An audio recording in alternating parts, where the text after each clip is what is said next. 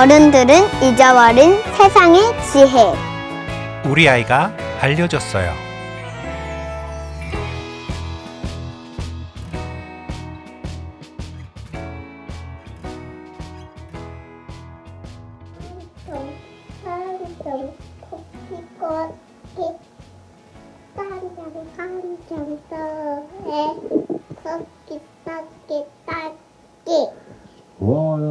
야, 대단하다. 노래, 토끼 노래야? 응. 진짜 잘 만들었다. 하나만 더 해주면 안 돼? 한 번만? 시작. 토끼 토끼 토 토끼 깜짝 와, 정말 좋은 노래 고마워. 응. 아, 토끼는 근데 뭘 좋아해? 당근 좋아해? 응, 당근 좋아해. 아, 지안 토마토랑 무야걸리. 브로콜리도 좋아하고, 응. 지안이는 뭘 좋아해? 초콜릿랑 달걀. 초콜릿이랑 달걀. 응. 아, 브로콜리도 잘 먹던데 너? 응, 브로콜리도 잘 먹어. 정말 대단하 쑥쑥 크겠다. 나처럼 쑥쑥 크겠네. 난 기린이거든. 기린처럼 쑥쑥 크렴. 응. 토끼는 당근을 잘 줘야 해. 그래 맞아. 나는 나뭇잎을 좋아해. 아버님, 떡피 있는 나뭇잎을 먹기 위해서 목이 이렇게 길어졌어. 그래서 기린이야. 이제 응. 졸렸구나. 응. 잘 자. 응. 어른들은 잊어버린 세상의 지혜, 우리 아이가 알려줬어요. 방금 들으신 목소리는 저의 둘째 딸 퐁퐁이의 자기 직전 목소리입니다.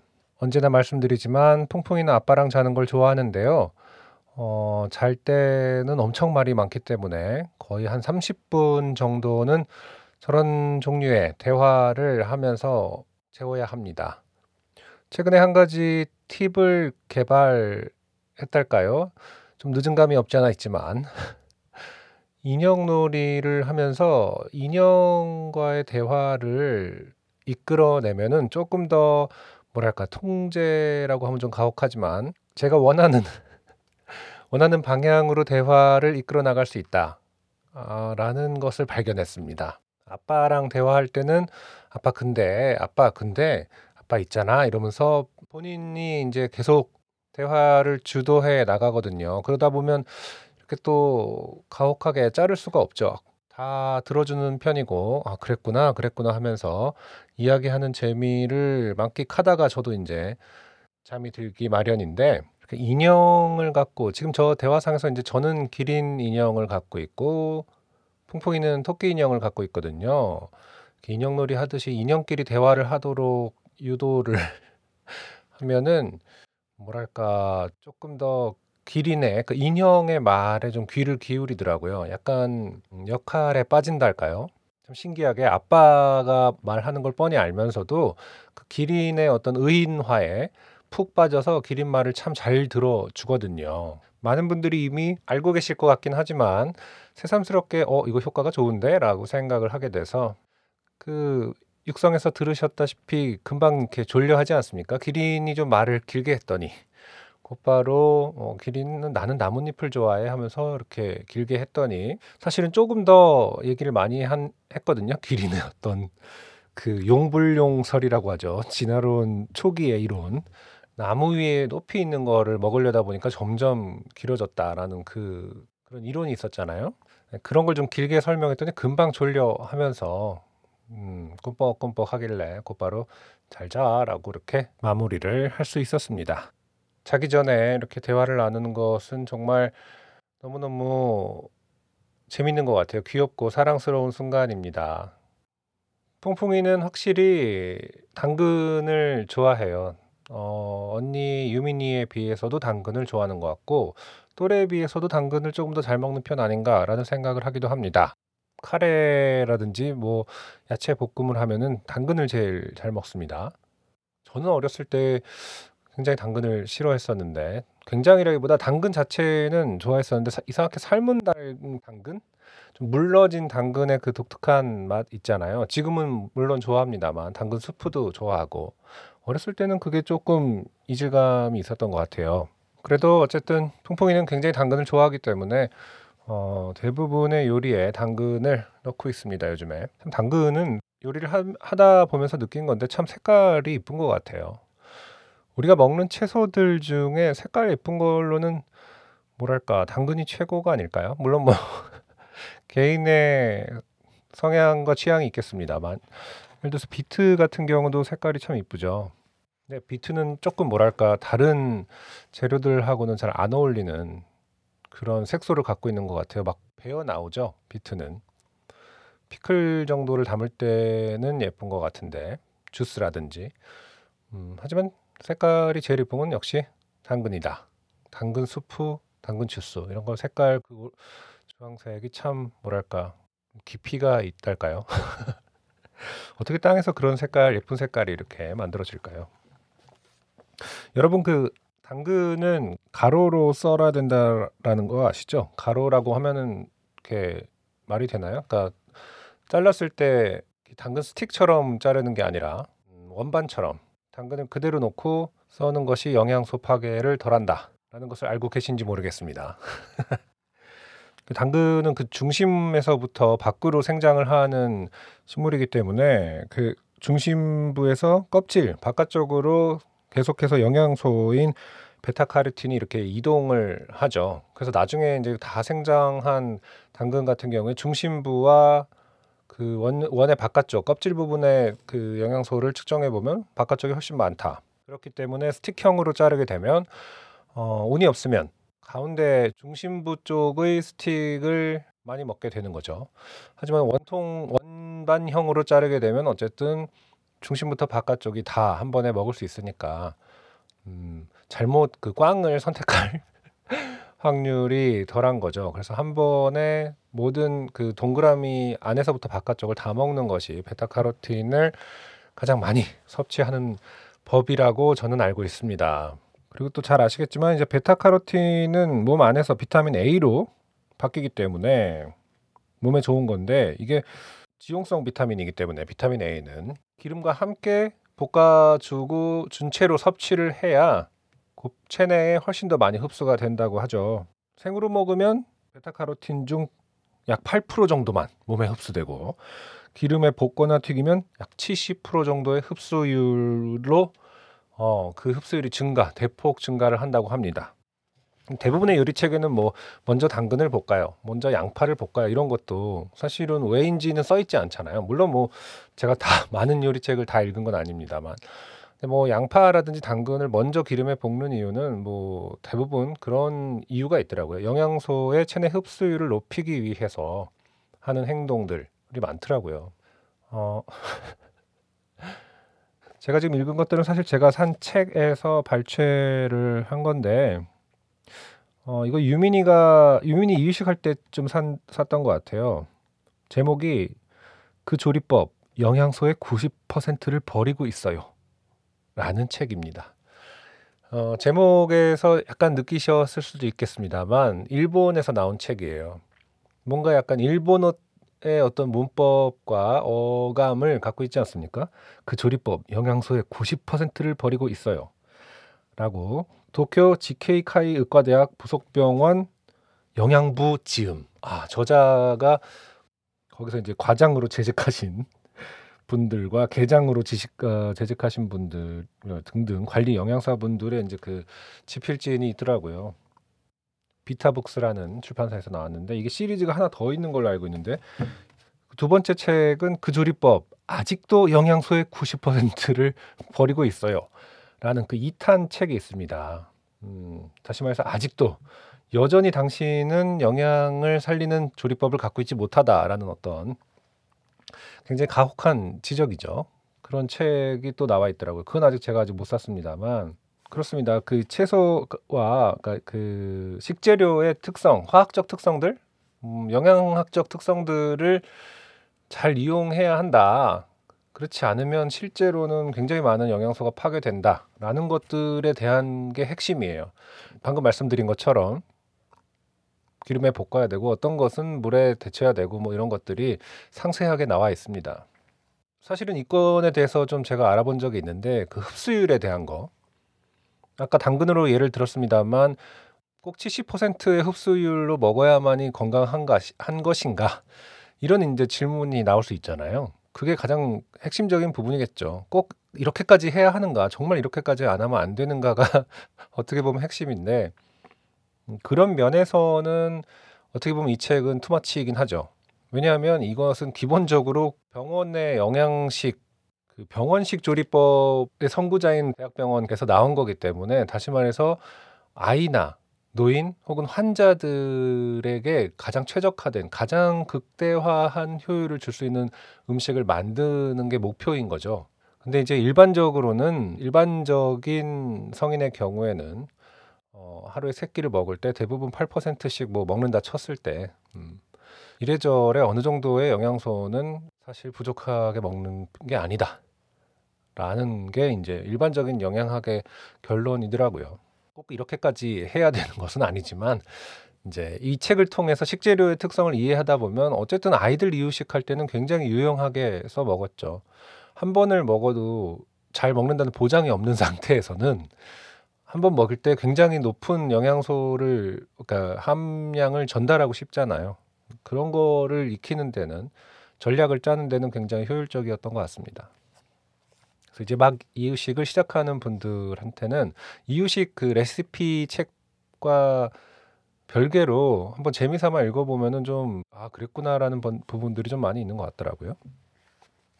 그 저는 이 책을 통해서 처음 알았어요. 그러니까 그 채소들을 씻거나 잘랐을 때 특히 이제 씻을 때 그 비타민들이 실제로 물에 씻겨 나간다라는 걸 처음 알았어요. 그래서 오래 물에 담궈 두면은 실제로 영양소가 물로 빠져나간다라는 거죠.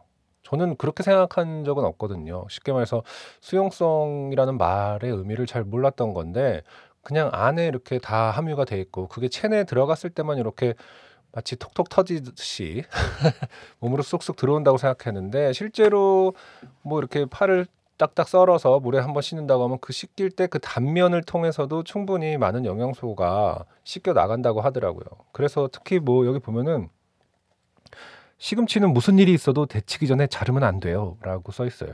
그 시금치는 읽어볼게요 그대로 시금치는 비타민 C와 베타카로틴과 더불어 철분, 마그네슘, 아연 등의 미네랄이 풍부한 잎채소의 왕입니다. 생으로 먹으면 떫은 맛이 강해 보통 데쳐서 먹지요. 이때 시금치를 자르는 타이밍과 잘못된 손질법 때문에 아까운 영양소가 버려지, 버려지는 경우가 있습니다. 우선 시금치는 데치기 전에 자르면 절대 안 됩니다. 시금치를 데치는 동안 자른 단면으로 영양소가 다 흘러나가 비타민 C의 40%가 사라지기 때문입니다. 심지어 시금치는 잎 끝과 뿌리에 들어있는 영양소가 달라서 너무 한 부분만 먹어도 영양면에서 손해입니다. 116페이지 참고. 시금치를 소분하여 냉동 보관할 때부터 뿌리와 잎끝을 함께 넣어두면 다양한 영양소를 빠짐없이 섭취할 수 있으니 참고하세요.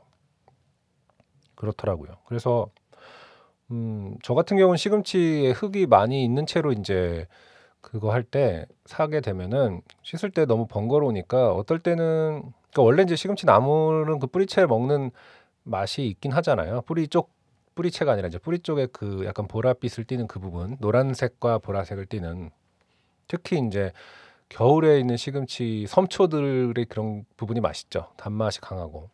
근데 샀는데 너무 흙이 많을 경우에 좀 귀찮으면은 그냥 자르고 씻어버리는 경우가 종종 있거든요. 그쪽이 흙이 너무 많으니까. 음, 그래서 그냥 이파리만 대충 빨리빨리 씻어서 한번 데쳐서 이렇게 조물조물 나물을 해 버리는데. 그러니까 지금 그런 면에서는 영양학 면에서는 그러면 엄청난 그 40%의 비타민 C가 단면을 통해서 물에 씻겨 나간다라는 거죠. 그, 그동안 내가 엄청난 짓을 저질렀구나라고 생각하다가 아니 근데 그냥 60%만 남은 60%만 먹으면 안 되나? 뭐 이런 생각을 하다가 이제 일반 성인 같은 경우에는 별로 상관없겠구나라는 걸 이제 결론을 내린 거긴 한데 어, 아무튼 그런 종류의 정보들로 지식과 정보들로 가득한 책입니다.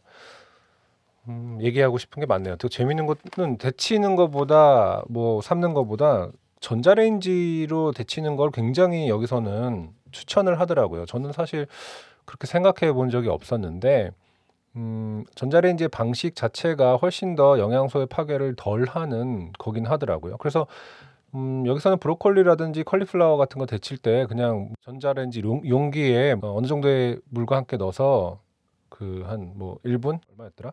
그 정도 돌려주는 게 훨씬 더 영양소 데치는 거보다 어, 확실히 영양소 파괴가 덜하다고 얘기하더라고요. 그래서 이 커버에 아예 그 일러스트레이션이 커버에 있는 게 브로콜리가 화가 나 있어요. 그러면서 브로콜리 좀 그만 데쳐요. 이렇게 대부분이 브로콜리는 이제 데치잖아요. 그러면 전자레인지에 데치는 거에 비해서 한 40% 정도의 손해를 본다. 뭐 이렇게 또 써 있더라고요. 자, 아무튼 저의 어떤 이 지식과 정보들은 지금 말씀드린 베- 비타북스에서 나온 그 조리법 영양소의 90%를 버리고 있어요를 에서 나왔다라는 점을 말씀드리고요. 이게 또 제가 전문가는 아니기 때문에 제가 또 잘못 이해한 곡해를 한 부분이 있다면 청취자분들 중에 전문가가 있으시다면 언제든지 어, 지적해 주시기 바랍니다. 네, 오늘 방송은 여기까지고요. 아, 당근 풍풍이가 좋아하는 당근 하나로 시작돼서 잠깐 제가 말 그대로 좀 아는 척을 하- 해보고 싶었습니다. 그 이런 것들을 얘기하는 거를 워낙 좋아하거든요. 너 그거 아니? 뭐 이런 거. 특히 요리와 어떤 식재료에 관한 지식들은 무궁무진하기 때문에 몰랐던 게 너무 많기 때문에 좀 재밌는 것 같아요. 여기까지라는 말은 농담이고요. 어, 이제 본론으로 들어가서 오늘의 사연들은 모두 조카에 관한 사연들입니다. 직접 어, 양육을 육아를 하고 계시진 않지만 사랑하는 조카의 어, 예쁜 모습과 이야기를 보내주신 분들의 사연을 소개해드리겠습니다. 지난주에도 이예은님의 조카 사랑에 대한 이야기를 전해드렸었는데 그때도 말씀드렸지만 어, 많은 이모 삼촌들의 그 마음 이해합니다. 조카가 얼마나 이쁠까요? 어, 아이디님 어, 보내주신 분의 닉네임이 아이디입니다. 엄마랑 나들이 가는 차 안에서 엄마가 조카 가열고 지인은 아줌마 딸이라고 하니까 아랑곳 않고 엄마한테 바로 아줌마라고 되려 놀리는 유쾌한 아이랍니다. 크크크. 지금 아이디도 아이디고 조카의 이름도 지인이다 보니까 지금 약간 이렇게 읽기만 했을 때 좀 헷갈릴 수 있는데 음, 엄마가 자신의 아이에게 내 딸이 아니라 아줌마 딸이다라고 하니까 놀라지 않고 그러면 엄마한테 어, 그 놀라지 않고 엄마한테 아줌마라고 부른다 이런 얘기인 것 같습니다. 그쵸? 어, 한번 직접 보내주신 오디오 파일을 들어보도록 하겠습니다. 지니는 지니는 아줌마 딸? 아줌마, 누가 아줌마야? 엄마가. 아니야. 지니는 지니는 아, 엄마 딸 아니다. 아줌마 딸이다. 아줌마 딸이다. 아줌마. 에? 네. 지인이의 엄마가 지금 이제 보내주신 분은 아니신 거잖아요. 그쵸? 음, 언니거나 뭐 동생이거나. 아무튼 그 보내주신 아이디님의 조카분이 굉장히 사실 똑똑합니다. 어, 그렇죠. 아줌마라는 게 이제 어떤 의미가 있는지 모르고 그냥 엄마의 별명 정도로 생각할, 엄마의 다른 이름이라고도 생각할 수 있는 거죠. 엄마가 아줌마 딸이라고 하면, 어, 그럼 엄마를 아줌마라고 부르면 되나 보다. 라고 그냥 클리어하게 생각을 하고 있는 것 같습니다. 지금 보내주신 글도 그렇고, 어, 지금 제가 볼 때는 운전을 하면서 뒤에 이제 카시트에 앉아 있는 아이의 목소리가 녹음된 그런 상황 아닌가. 이 바람 소리라든지 뭐 이런 느낌이 좀 그런 느낌이 드는데, 어, 노래를 불러주시는 이 엄마 분도 그렇고, 뭔가를 굉장히 헷갈리게 하- 하는 것을, 사람을 헷갈리게 한다. 아, 그, 여기 글에 보면은 어, 아랑곳하지 않고 엄마한테 바로 아임마라고 데려 놀리는 유쾌한 아이랍니다라고 해서 처음에 굉장히 헷갈렸거든요. 아, 엄마한테 갑자기 아임마라고 했다는 뜻인가 했더니 이건 그냥 단순한 오타인 것 같아요. 그렇죠? 어, 아줌마 딸이라고 하니까 아랑곳 않고 아줌마라고 했다. 뭐 이런 내용인 것 같은데 글만 봤을 땐 처음에 좀 놀랐습니다. 아 임마라는 말을 하는구나라고. 음 아무튼 전반적으로 우리 그 지인이 조카 지인이 많이 칭찬받을 만하다. 아, 라는 생각을 합니다. 어, 하지만 또 어머니도 굉장히 음악적인 어떤 그 뭐랄까 능력이 뛰어나시다라는 말씀을 드리고 싶네요. 그 마지막에 아줌마 딸이 다 이렇게 그 돌림 노래의 끝처럼 그렇게 안 하면 그 노래가 안 끝날 때 있잖아요. 다 같이 돌자 동네 한 바퀴 바둑이도 같이 돌자 동네 한 바퀴 이, 이거에서 어 따온 걸까요? 음, 굉장히 뭐랄까 마무리를 음악적으로 잘 해 주시더라고요.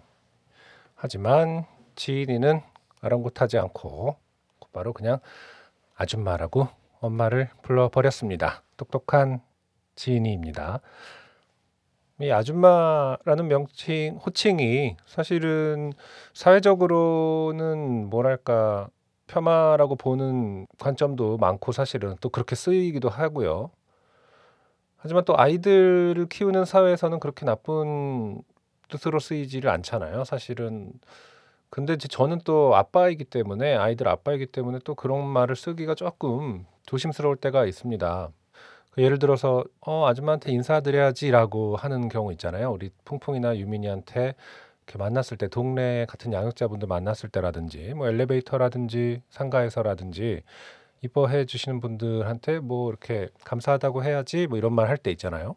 그 조금 뭐 안면이 있는 분들끼리는 여성 양육자들끼리는 뭐 이모한테 이렇게 해야지 뭐 이모가 줄게 이런 말씀도 많이 하시는 것 같고 제가 갑자기 어 갑자기 어 이모한테 인사드려야지 하면은 또 그런 말을 제가 스스로 선택하기도 조금 애매하다는 생각이 든 적도 있습니다. 그래서 어 어쨌든 아이 육아의 세계에서는 아줌마라는 표현이 그렇게 폄하 폄훼되고 있지 않기 때문에 라고 생각하기 때문에 그냥 어 아줌마한테 감사하다고 하자 뭐 이렇게 하긴 합니다마는 이 자리를 빌어서 한번 여쭤보고 싶기도 하네요. 이게 음 남성 양육자가 양육자들 사이에서 그런 말을 하는 것이 신뢰가 되는 어떤 느낌이 있는지 이런 거를 진짜 공유하기가 힘드니까요. 직접 대면해서 물어볼 기회가 있, 있는 것도 아니고 물론 당연히 아내한테 이렇게 많이 자문을 구하긴 하죠. 그럼 아내 입장에서는 어 괜찮다라고 말씀을 해 주시기도 했지만서도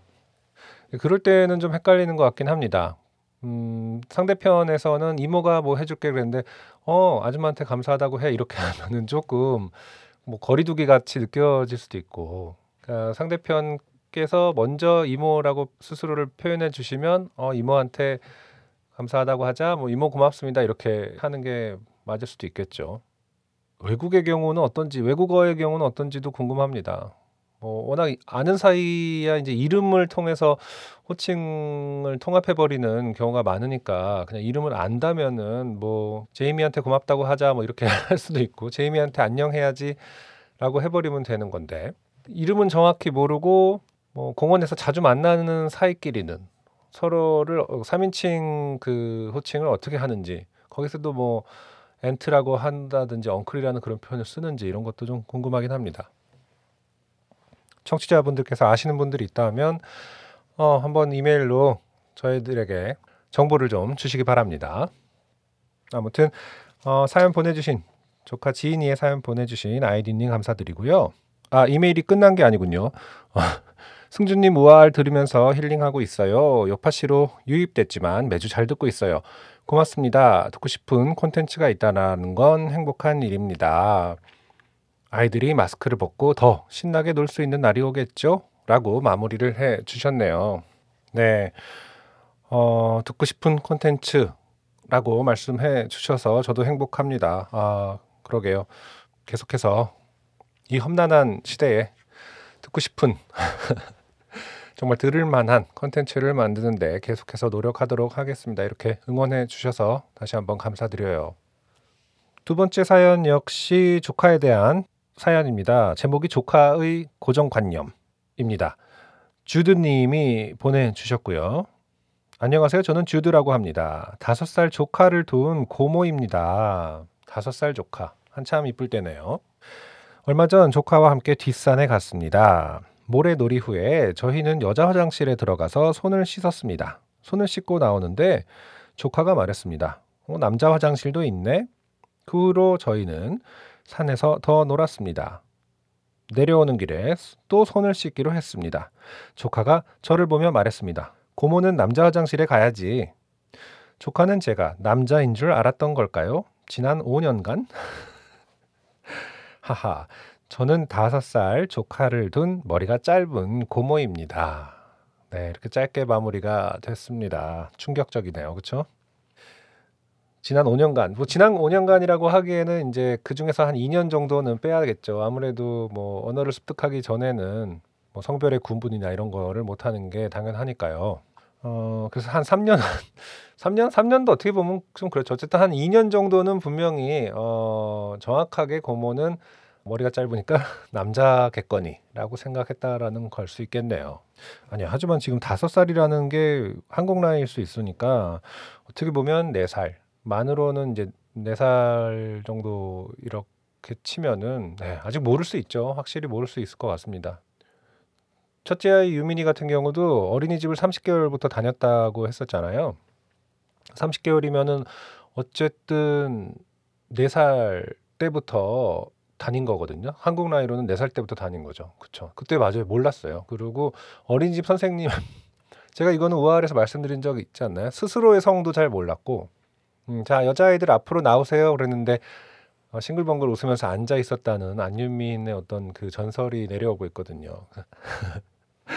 본인이 여자인지 남자인지 확실히 네 살 때는 좀 잘 몰랐었고, 다섯 살 정도 때만 돼서야 좀 안 것 같고, 그리고 선생님도 유민이는 나중에 이제 유민이는 여자야라고 가르쳐 주긴 했었는데 네 살 때. 그러면은 어 유민이네 반 선생님은 여자게 남자게 그러면은 남자라고 말하기도 하고 그 판단의 기준은 그때 뭐였는지는 잘 모르겠어요. 그리고 지금도 유민이는 이제 머리가 조금 뭐라고 해야 되나요? 음, 단발에서 파마를 한 머리로 꽤 지금 한 몇 개월째 지내고 있거든요. 그 전에는 머리가 좀 더 길었지만 그래서 최근에 인제 어린이 클라이밍 다니면서 한 두 달 넘게 그 친하게 지냈던 남자 아이가 있었는데 같이 이렇게 놀다가 어 그분의 양육자께서 어 뭐 동생을 데리고 왔는데 "누나한테 안녕 해야지." 이랬는데 이제 유민이가 "저 여자예요." 그랬더니 같이 놀던 친구가 "너 여자니?" 라고 한 2 개월 동안 같이 놀았는데 몰랐더라고요. 확실히 어 아이들의 그 미디어를 이것도 어 분명히 후천적인 합습 학습이라고 생각합니다만 머리 길이가 참 그 기준이 된다라는 게 참 뭐랄까 안타깝습니다. 그런 머리의 길이가 어떤 판단의 기준이 됐을 땐 그것을 통해서 어 '성별을 판단할 수는 없단다.'라고 말해 주는 것은 좀 중요한 것 같다라는 생각을 합니다. 어 뭐 인류가 오랫동안 워낙 오랫동안 관습화한 구조의 문제이기 때문에 어 금방 바꿀 수 있는 것인지 실제로 뭐 몇천 년 동안의 답습을 통해서 DNA에 내재화돼 있는 건지는 모르겠습니다만 어 확실한 건 고정돼 있는 것은 아니라는 점을 자라나는 후손들에게는 자라나는 다음 세대에게는 자주 말해 줘야 될 것 같습니다. 만약에 머리 길이 때문에 그렇게 판단을 한 거라고 한다면요. 아 근데 아까 말씀드린 것처럼 가끔 그런 그 제가 이제 우아할에서 말했는지 에세이에다 썼는지 자 헷갈릴 때가 있 있습니다만 그 유민이가 스스로의 성별을 몰랐을 때 이렇게 지금도 인제 어떤 그런 그 경계를 구분짓지 않으려고 양육자 입장에서는 노력을 합니다마는 실제로 본인이 아예 몰랐을 때 자기가 남자인지 여자인지 뭐 whatever 진짜 상관이 없이 어 살았을 때를 오래오래 지켜주고 싶다는 생각을 했고 그때가 가끔 그립다고 해야 되나요?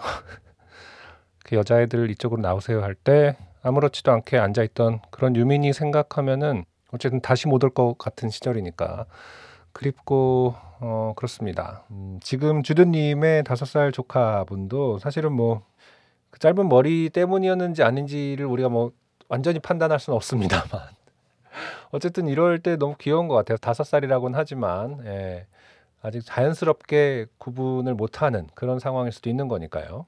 이 고모라는 명칭 자체가 약간 좀 좀 세지 않나요? 뭔가 그런 것도 있는 것 같아요. 이모에 비해서 고모는 뭔가 고, 이 와 이렇게 그 모음과 자음의 차이려나요? 뭐 고자가 약간 좀 딱딱한 느낌을 주지 않나요? 어쨌든 다양한 요인이 있을 수도 있다. 뭐 조카의 판단에 뭐 그런 생각도 들긴 합니다. 아무튼 귀여운 사연 주드님의 귀여운 조카의 사연 감사합니다. 아무쪼록 아이들이 우리의 아이들은 편견 없는 세상에서 살 수 있도록 모든 양육자들이 다 함께 새로운 세상을 위해서 노력을 같이 했으면 좋겠다라는 생각을 했습니다. 어, 우리의 책임이기도 하니까요. 자, 오늘의 사연은 정말로 여기까지입니다. 조카들의 짧은 사연으로만 이루어졌었네요. 사연을 보내주신 분들께 사계절 출판사의 그림책 미리 그 우아할 인스타 계정을 통해서 광고한 대로 이지은 작가님의 그림책 빨간 열매를 보내드리도록 하겠습니다. 음, 이지은 작가님의 그림책은 예전에 이파라파 나무냐무 그쵸 이파라파 냐무냐무라는 재밌는 어, 그림책을 통해서 이미 한번 소개해드린 적이 있는 작가님입니다. 이파라파 냐무냐무 는 볼로냐 라가치상을 수상하기도 했었는데요.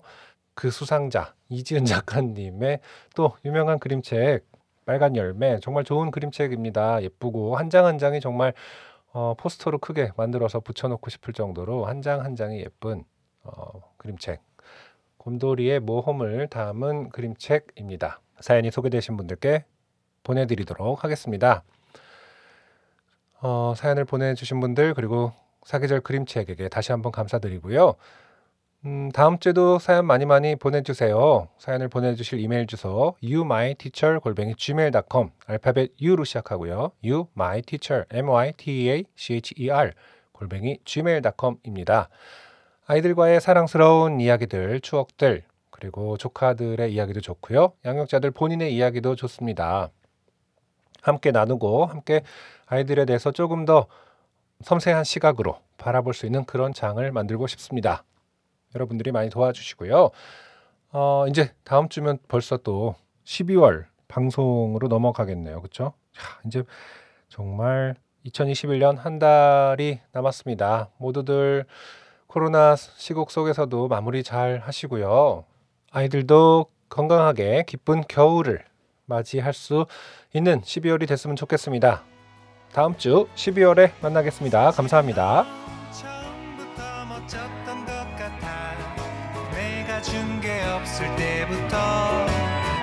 더 이상 내 말 듣지 않아도 될지 몰라 너무 아는 척 그만할게 너랑 나랑은 너무 좋아해서 화를 내지도 못하겠고 쓸데없는 걱정할 시간 없어. 재밌는 여행을 떠나자.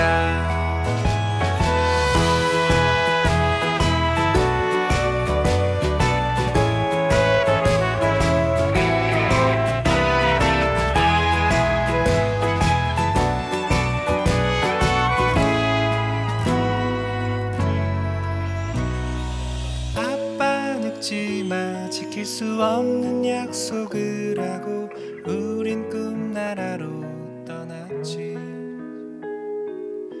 엄마 늙지 마. 조금 슬픈 약속을 하고 우린 꿈나라로 떠났지